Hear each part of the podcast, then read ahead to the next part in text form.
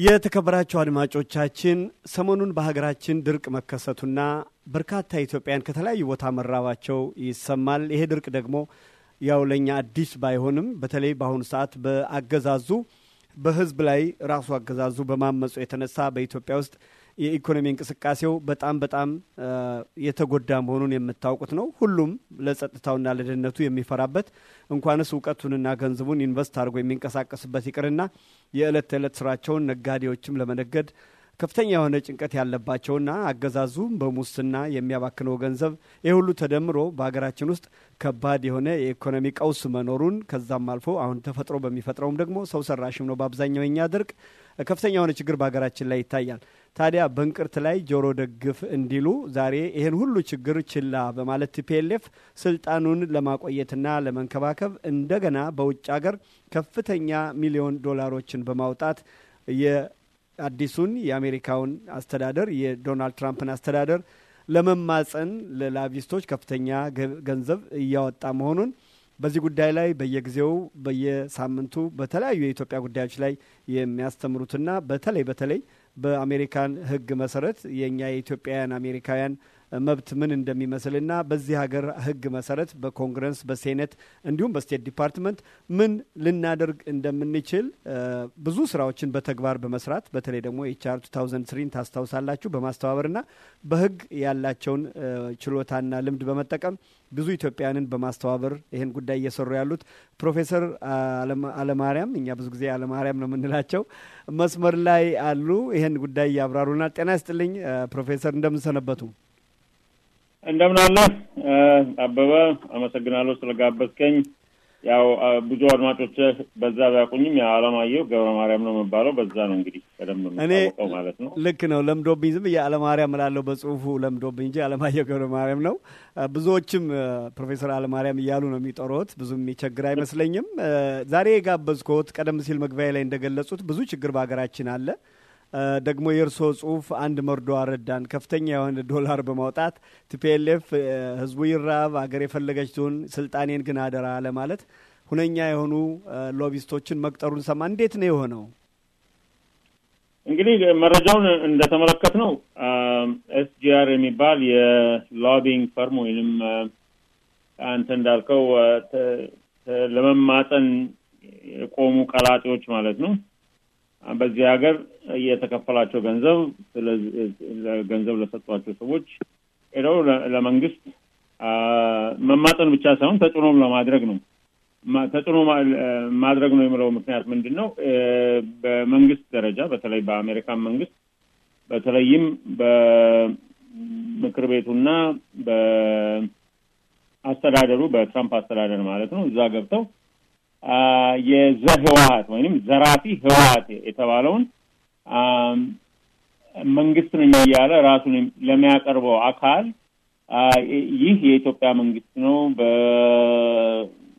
በአሸባሪዎች ደረጃ እየረዱን ያላቸው አገሪቷን እያስፋፉ ነው፣ ለሀገሪቷ ልማት እየለፉ ነው፣ አገሪቷ ውስጥ ዲሞክራሲ ሊያደርጉ ብቻ የውሸት ታሪክ እያወሩ ዋናው ከዚህ የሚጠበቀው ነገር ምንድን ነው? የአሜሪካን ገንዘብ ወይም የአሜሪካን የታክስ ከፋዮች ገንዘብ ሳያቋርጥ ወደ ዘህወሓት እንዲመጣ ለማድረግ ነው። ይህንንም እንግዲህ ፍራቻ ስላላቸው ነው ማለት ነው። ቀደም አድርገህ እንደጠቀስከው ምናልባት የገንዘቡን ያህል አልጠቀስከውም የሚያስፈራ ስለሆነ ሁለት ሚሊዮን የሚቀርብ የአሜሪካን ብር ማለት ነው የሚያጠፉት የዚህን አይነት ተማጥኖ ብለዋል አንተ። እኔ ደግሞ ተጽዕኖ ብለዋለሁ።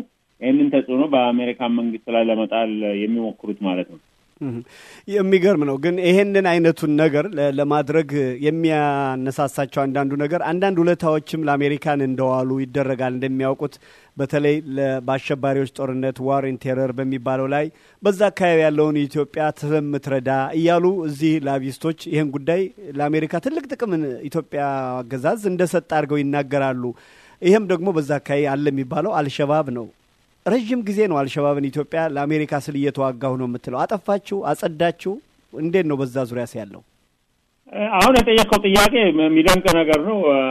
የትራምፕ transition team ወይም የመሸጋገሪያ ቡድን ለ State Department ያቀረበው ጥያቄ ነው።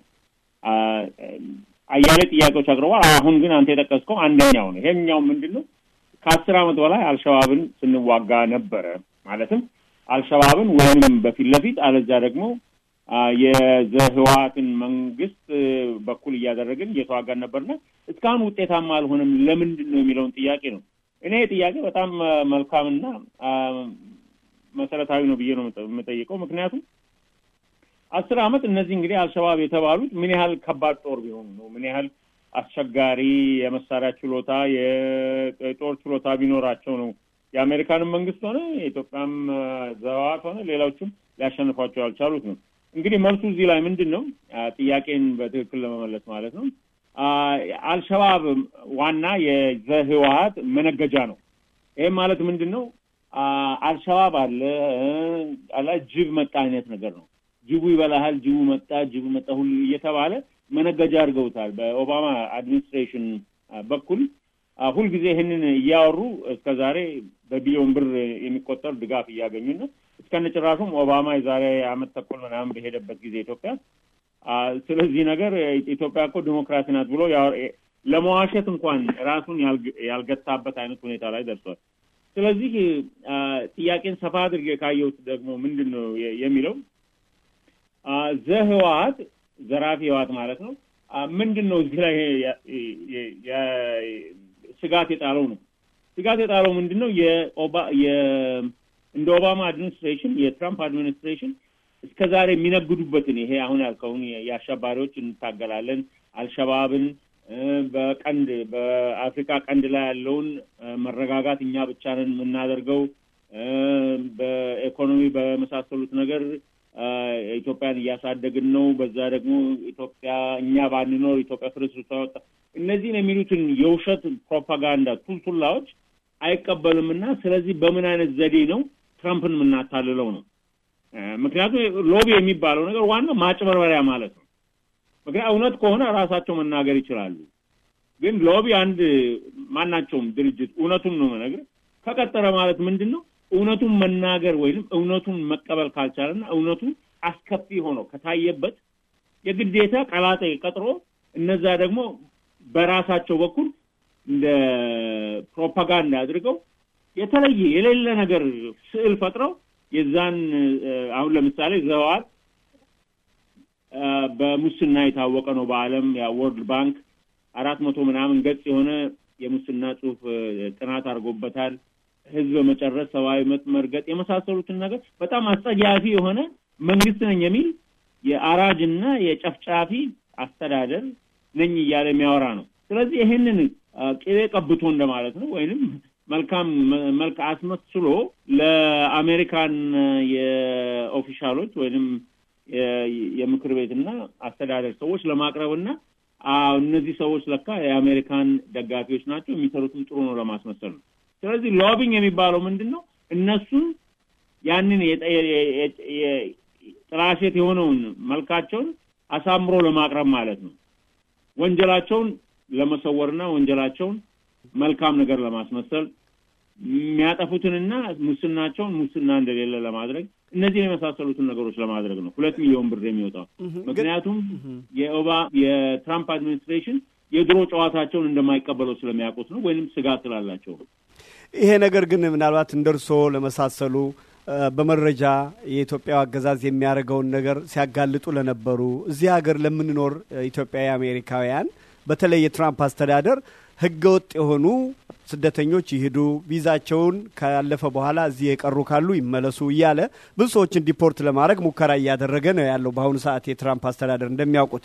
ታዲያ በዚህ መልክ ደግሞ እነ TPLF አገዛዙ ከትራምፕ አስተዳደር እርዳታ ለማግኘት ሲለምን ለእኛ ጥሩ አጋጣሚ የተፈጠረ አይመስልዎትም? የትራምፕን አስተዳደር ለመናገር እዚህ ውጡ ኢሊጋል ናችሁ እያላችሁ እዛ ደግሞ ወደ አሳደደን እና ነው ወደሚገለን አስተዳደር የምትልኩን ከሆነ በጎን ደግሞ ይህን አስተዳደር የምትረዱ ከሆነ ምንድን የእናንተ ፖሊሲ እርስ በርሱ አይቃረንም ወይ ብሎ ለመጠየቅ እንዲያውም ለእኛ በር አልከፈቱም። ለእነሱ ሳይሆን ለእኛ በር የከፈቱን አይመስለኝ በዚህ መልክ የሚከራከሩ ከሆነ በጣም ጥሩ የሆነ ነጥብ ነው ያነሳው።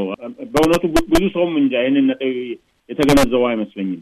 አነጋገር ምንድን ነው? እነዚህ ሰዎች እኮ አገራቸውን ጥለው የሚጠፉት ተሰደው የሚወጡት ወደው ሰው አይደለም፣ ወይንም የአሜሪካንን ፍቅር ይዟቸው አይደለም። ወይም እነዚህ ሰዎች የሚመጡት እንደዚህ አይነት ርኅራኄ የሌለው መንግስት ስላለ ይሄ መንግስት ስለሚጨቁናቸውና መብታቸውን ስለሚነፍግ መሄጃ ስላጡ ነው እዚህ የሚመጡት። ስለዚህ አሁን የምትናገረው ነገር ትልቅ ነጥብ የሚሆነው ምንድን ነው? ስለዚህ እነዚህ የአሜሪካን መንግስት ለዘህዋት አይነት ጨፍጫፊና ሙስና በሙስና የበከተ አስተዳደርን ባይደግፍ እነዚህ ሰዎች እዚህ ሀገር አይመጡም እኮ ነው ነገሩ። አሚን ትልቅ አነጋገር ነው አሚን የጠቀስከው። ወደ አሜሪካ የሚፈልሱት ሰዎች እኮ የሚመጡበት ምክንያት አሜሪካን መጥተው ወይንም እዚህ መጥተው በደክመውም ሆነ በችጋርም ሆነ በሌላ ነገር ራሳቸውን ለማቆም ለማምለጥ ሙከራ እኮ ነው።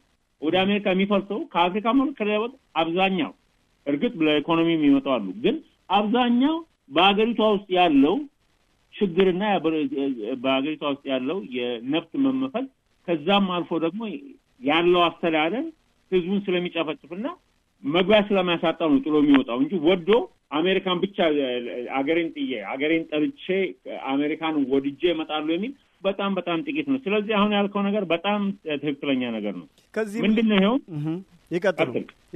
ከዚህም ሌላ ማያያዝ ይቻላል ብዬ ነው። በአሁኑ ሰዓት እንደሚያውቁት የትራምፕ አስተዳደር እንደ ትልቅ ፖሊሲ ያደረገው የሀገሪቱን ወጪ ቀንሳለሁ፣ አላስፈላጊ የሆኑ ገንዘቦች ይባክናሉ። ሌላው ቀርቶ ኔቶን የሚያክል አጋራቸውን እንኳን ሌሎች ድርሻቸውን ካላዋጡ እኛ ብቻ የምናዋጣው ነገር የለም የመሳሰሉትን ነገር ይናገራል። እዚህም እንደ Obamacare የመሳሰሉት ግዙፍ ገንዘብ ያወጣሉና መቀነስ አለብን። even low income ሰዎች ይስሩ እንጂ እርዳታ ልንሰጣቸው አንችልም። ይሄ ሁሉ እንግዲህ ገንዘብ ያላግባብ አንሰጥም ነው። ይሄንን አይነት ፖሊሲ የሚከተል የትራምፕ አስተዳደር የ TPLF አስተዳደር ምን ሊያደርግለት ነው ገንዘብ የሚሰጥበት ምክንያት ያለውን record ተናግረውታል። ምን አይነት ግፈኛ አስተዳደር እንደሆነ በአልሸባብም ሆነ በሌላ አቶ ትራምፕ ፕሬዚዳንት ትራምፕም ተናግረውታል። አሜሪካን defend ለማድረግ ብዙም እርዳታ የሚያስፈልገን ነገር የለም ነው የሚሉት። እንኳን ለአልሸባብ ለሌላ እንሆናለን አይነት ነው እና I think ይሄ የ TPLF ጭንቀት የፈጠረው lobby እናርግ የሚለው ነገር የበለጠ ለእኛ እድል ይፈጥራል። እኛ ግን ተደራጅተናል ወይ? ይህን መልስ ለመስጠት አቅሟለን ወይ ነው የምጠይቀው።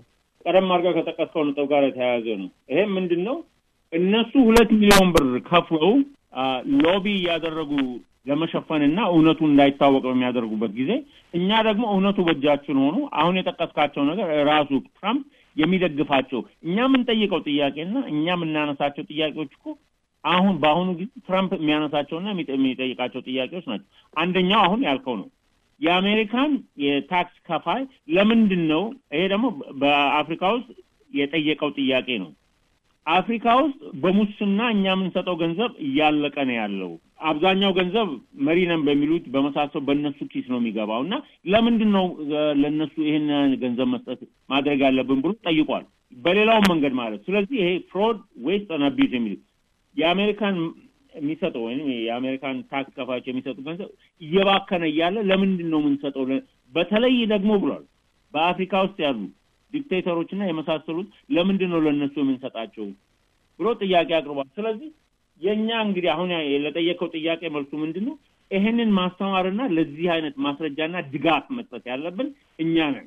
እኛ ቁጭ ብለን አየህ አንድ ቅድም እንደው በጠቅላላ ነገሩን ወረፍ አድርገህ አልፈዋል።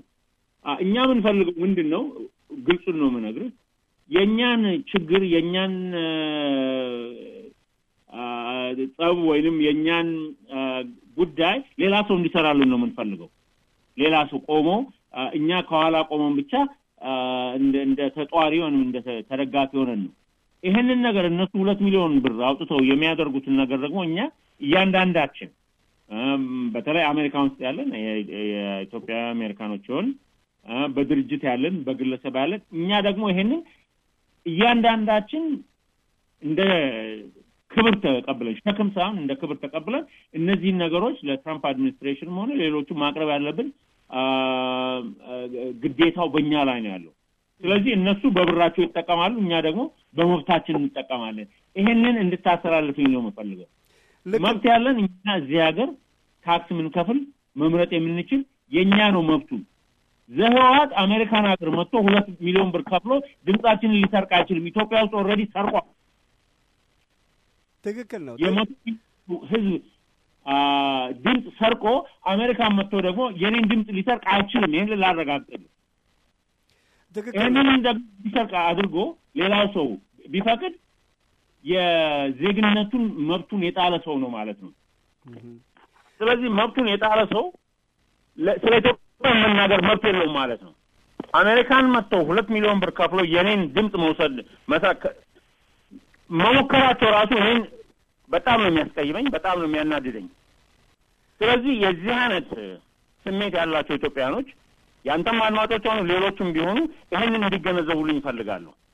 ኢትዮጵያን መቶ ሚሊዮን ሰው ህዝብ ድምፅ ሰርቀው እዛ ማንም ይቃቃኝ የለም ብለው በመሳሪያ በሁሉ ነገር ህዝቡን ጨፍጭፎ አስቀምጠዋል። አሜሪካን ግን መጥተው ይህንን እንዲያደርጉ መፍቀድ የለብንም። ይህንን ከፈቀድ ደግሞ ራሳችንን አዋርደን ከሰው በታችን እንድናይ ነው የምፈልገው። ይሄ በጣም የሚያናድድ ነገር ነው። ትልቅም ስድብ ነው። ክብራችን አሜሪካን ሀገር እየኖርን መብት እያለን በህገ መንግስቱ እየተደገፍን የዚህ አይነት ወንጀል እዚህ መጥተው ሲፈጽሙ የሚመለከት ሰው በእኔ አስተያየት ከሰው ወራዳ ነው ብዬ ነው የምናገረው። ይቅርታ ትንሽ ንዴት ስላለበት አነጋገሬ። ልክ ነው እንጂ ልክ ነው። ብዙ ብዙ ነገር ማድረግ የምንችልበትን አጋጣሚ ብዙ ጊዜ ያሳልፈናል። ያስታውሳሉ HR two thousand three በሙሉ ድምፅ በ House አልፏል። በአጋጣሚ እንግዲህ በ Senate በኩል ነገሩ ጊዜው አጠረና ሳይቀርብ ቀረ እንጂ ትልቅ ነገር ነው የሆነው። አሁንም ቢሆን የዛ አይነት ነገር ለመስራት grassroot ማለትም ከታች በየ state ኡ ያለን ሰዎች በተለያየ ነገር የተደራጀናለን። ጠቅለል ባለመልኩ ግን በተለይ በ lobbyist ይሄ ብቻ አይደለም፣ ብዙ ነገሮችን ይደርሱብናል። ኢትዮጵያውያንን እንድንደርስላቸው ለሀገራችን የሚሆን ነገር ለመስራትና ተደራጅቶ መቆየት የሚያስፈልግ ነው። ምናልባት የድሮውን HR two thousand three ን አይነት አደረጃጀታችንን መመለስ ያለብን አይመስሎትም? አሉ አሁንም ሰዎች እኮ በየ state ኡ አሉ። እንደገና regroup አድርገን በተለይ ይህን ጉዳይ በትራምፕ አስተዳደር ብዙ አጋጣሚዎች ስላገኘን በኦባማ ያላገኘነውን ማለት ነው ይህን ነገር ለመስራት መደራጀት ያለብን ይመስለናል። ምን ይመስሎታል? ትክክል ነው፣ ትክክል ነው። አሁን ያልከውም ነገር ምናልባት ስር እየሰደደ ነው ያለው። ምናልባት በቅርብ ጊዜ ውስጥ የጠቀስካቸው ድርጅቶችም ሆነ ከአሁን በፊት በተለይ በኤችአር ሁለት ሺ ሶስት ላይ ሲሰሩ የነበሩ ሰዎች በዚህ ነገር ላይ ተቆርቁረው ራሳቸውን አዘጋጅተው ለመከላከል ሙከራ እንደሚያደርጉ ምንም ጥርጥር የለኝም። ግን ከዛም ያለፈ ነገር መደረግ አለበት። ምክንያቱም እያንዳንዱ ግለሰብ ደግሞ ማድረግ የሚችለው ብዙ ነገሮች አሉ።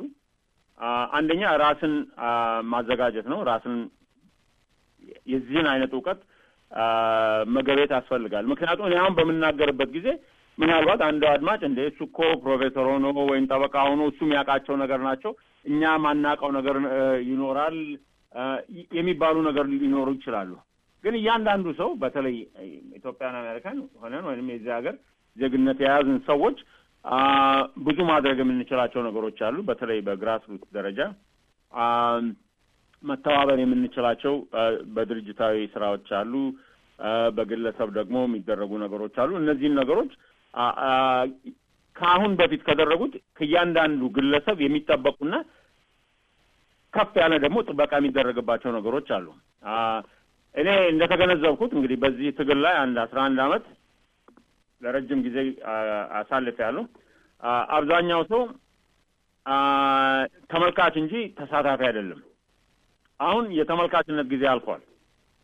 ምክንያቱም እድሉ አለን በእጃችን ብዙ ለውጥ ለማምጣት ከዘህዋት የሚመጣውን ተጽዕኖ ለመቃወምና ለመከላከል የሚያስችል ሁኔታዎች እየተፈጠሩ ነው ያሉት።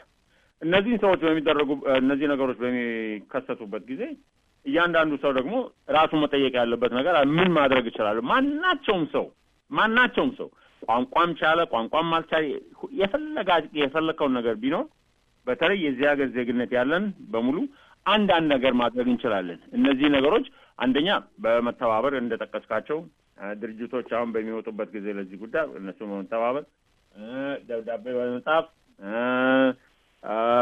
demonstration ውስጥ በመገኘት ብዙ ነገሮች አሉ። ከዚህ ጋር አብረው የሚሄዱ ነገሮች። ዋናው ነገር ምንድን ነው? መብታችንን አውቀን መብታችንን ማስጠበቅ አለብን። ምንድን ነው መብታችን? እዚህ ሀገር እስካለን ድረስ ታክስ ከከፈልን ድረስ እስከመረጥን ድረስ ይሄ መንግስት የኛ ነው ማለት ነው። የሌላ የውጭ ሀገር መንግስት መጥቶ ሊወስድብን አይችልም። ወይም የውጭ ሀገር መንግስት መጥቶ ሎቢ ቀጥሮ በሁለት ሚሊዮን ብር የእኛን ድምፅ ሊሰርቅ አይችልም የሚለውን ነገር መገንዘብ አለብን። ይህንን እስካወቅን ድረስ ይሄ ራሱ እሳት እንደ እሳት ሊያቃጥል ሊያንገበግበን ይችላል። ምክንያቱም መንግስታችንን ከውጭ መጥተው ለመውሰድ ነው የሚሞክሩት በብር ገዝተው ማለት ነው። lobbying ማለት ሌላ ምንም እንትን የለውም፣ የሚያከራክር ነገር የለውም። እዚህ ሀገር ላሉ ሰዎች ችሎታው ላላቸው በጥብቅናም በሌላም መንገድ ያሉ እነሱን አስቀጥሮ የእነሱ ድምፅ ወይንም በዚህ ጉዳይ ላይ የዘህወሃት ድምፅ የበለጠ እንዲሰማ ነው። እኛ እዚህ tax በየጊዜው እየከፈል ድምጻችን እንዳይሰማ ወይም የምንሰጠው ድምፅ ተለውጦ እኛ እንደ ወንጀለኞች፣ እኛ እንደ አስከፊ ነገር ሰሪዎች፣ አሸባሪዎች እየታየን እነሱ በእነሱ ጠበቃና በእነሱ ሎቤት ደረጃ ደግሞ እነሱ እንደ የአሸባሪዎች ተከላካይ ሆነው የዲሞክራሲ አስተናጋጅ ሆነው የመሳሰሉትን ነገር እንዲፈጠር ነው። ይህንን ለመከላከልና ይህንን የዚህን አይነት የሀሰት ዘመቻ መቋቋም መቻል አለብን። ይህንን መቋቋም ካልቻል በጣም የሚያሳፍር ነገር ነው ብዬ ነው ማምነው። ብዙ አጋጣሚዎችም አሉን እንጂ በአሁኑ ሰዓት እንደሚያዩት የተለያዩ congressman ኦች፣ ሴናተሮች town hall meeting እያደረጉ ነው። grassroot ኡ ላይ ክርክር እያደረጉ ነው ከአሜሪካው ነዋሪው ጋር።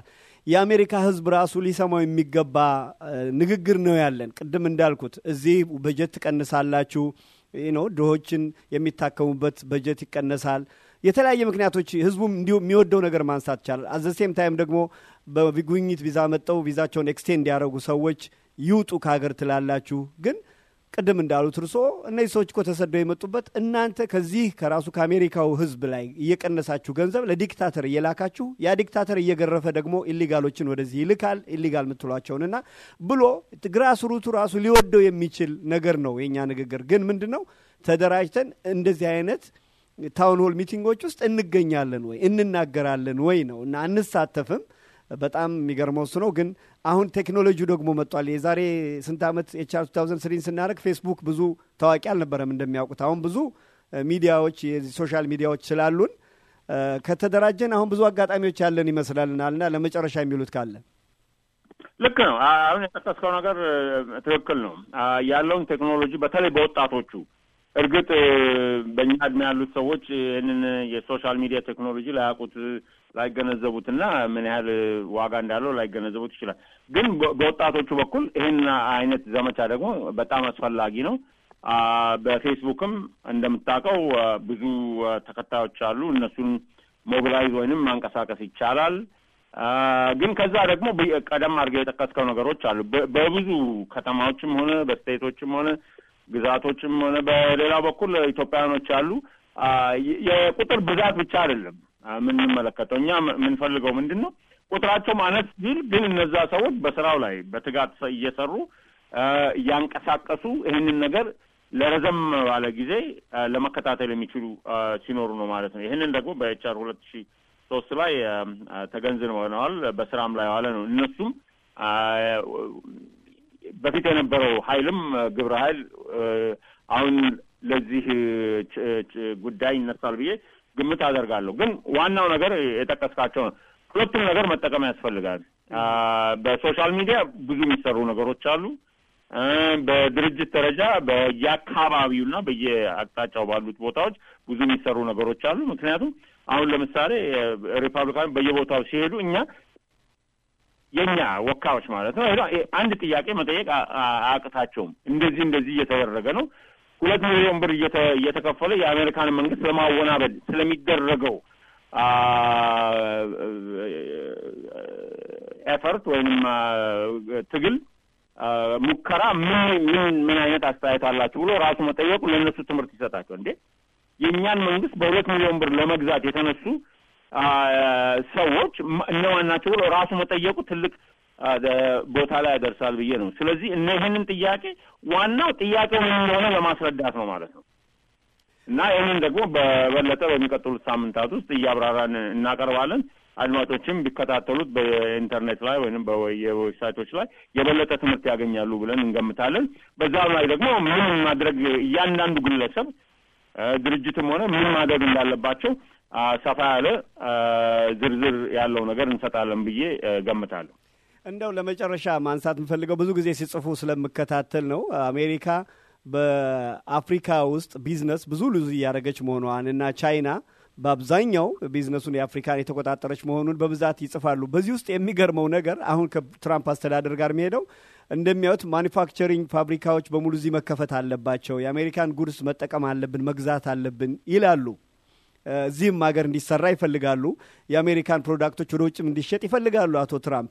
ይህንን ፍላጎታቸውን ደግሞ አሁን ከነበረው ፖሊሲ ጋር ቢታይ ከኢትዮጵያ ለኢትዮጵያ ገንዘብ አሜሪካ ትሰጣለች።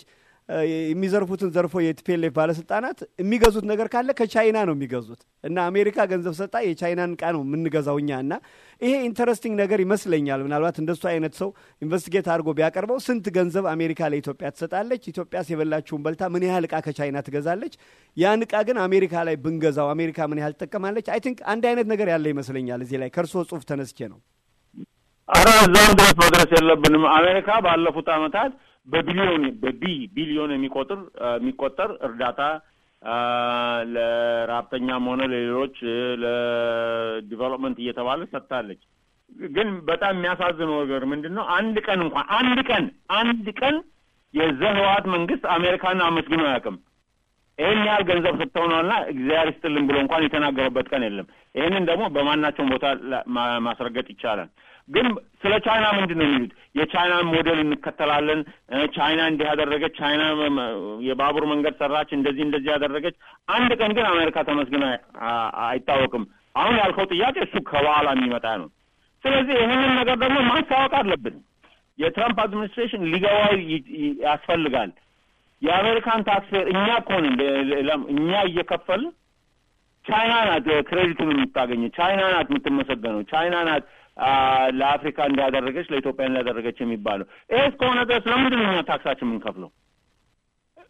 ለምስጋና እንኳን የምንበቃ ሰዎች አይደለንም ማለት ነው። የአሜሪካን taxpayers ለዚህ እንኳን እንደውም አልፎ ተርፎ አንዳንድ ቦታ ላይ እስከ ስድብ ድረስ ሁሉ የሚናገሩበት ነገር አለ። ስለዚህ ይህንን ለአሜሪካን ሕዝብም ነው ደግሞ ለእንትን ብቻ አይደለም ለኦፊሻሎች ብቻ ሳይሆን አስተዳዳሪ ለሕዝቡ ማወቅ አለበት። እኛ የምንሰጣቸው ቀጥታ ቻይና ይሄዳል ወይም የቻይናን የንግድ ነገር ነው የሚያካሂደው። ግን አሜሪካ ምንም ነገር የምታገኘው ከጥላቻ በስተቀር አሜሪካ እንዲህ አሜሪካ እንዲያጠፋች ምናምን ነው እንጂ የሚባለው አሜሪካ እንዲሰጠውን ይህን አይነት ህዝባችንም ከሞት አዳን ከራ ይህንን ማስተማር ያለብን እኛ lobby ማለት እኮ ማስተማር አንደኛውም የ lobby ትክክለኛው ስራ ይሄ ነው። ስልጣን ላይ ያሉ ሰዎችን ማስተማር ነው። ስላለው ሁኔታ ትክክለኛውን information ማስረጃ ማቅረብ ነው። ይህንን ማቅረብ ያለብን እኛ አሁን እንዳነሳው እያንዳንዱ ሰው አሁን የሚያዳምጥ ሰው እነዚህን ነገሮች መዝግቦ ላሉት በአካባቢው ላሉት ወካዮች representative የመሳሰሉት ቢያቀርብ ለእነሱም ትምህርት ይሰጣል ማለት ነው። ስለዚህ የእኛ አንደኛ አሁን በዚህ ላይ መናገር እንፈልገው ምንድን ነው ዝም ብለን ማስ እንትን ማለት የለብን ይሄ ነገር ይሆናል ብለን ማለት የለብንም። በተቻለ መጠን የኮንግረስም ሰዎች ሆኑ የሌሎቹ እነሱን እነዚህን ነገሮች ማስተማርና ማስታወቅ ያስፈልጋል። በጣም simple ወይም ቀላል ነገሮች ናቸው። ግን እነዚህ ቀላል ነገሮች በእነዚህ ሰዎች እነሱ የራሳቸው ብዙ ችግር አላቸው። የራሳቸው ጉዳይ አለ፣ local ነገሮች አሉ ምናምን። የእኛ ግን እድል ባገኘምንበት ጊዜ እነዚህን ነገሮች ማስተማርና ምን አይነት ሁኔታ እንዳለ ማስታወቅ ነው። ትልቅ ለውጥ ናቸው እነዚህ አሁን የምጠቅሳቸው ነገሮች።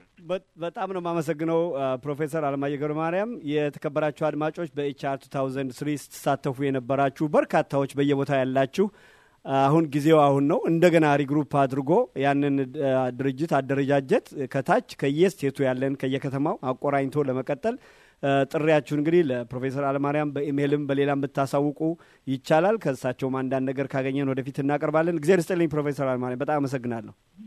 በጣም አመሰግናለሁ። መልካም ቀን ለሁላችሁ። መልካም ጊዜ። እሺ ጤና ይስጥልኝ።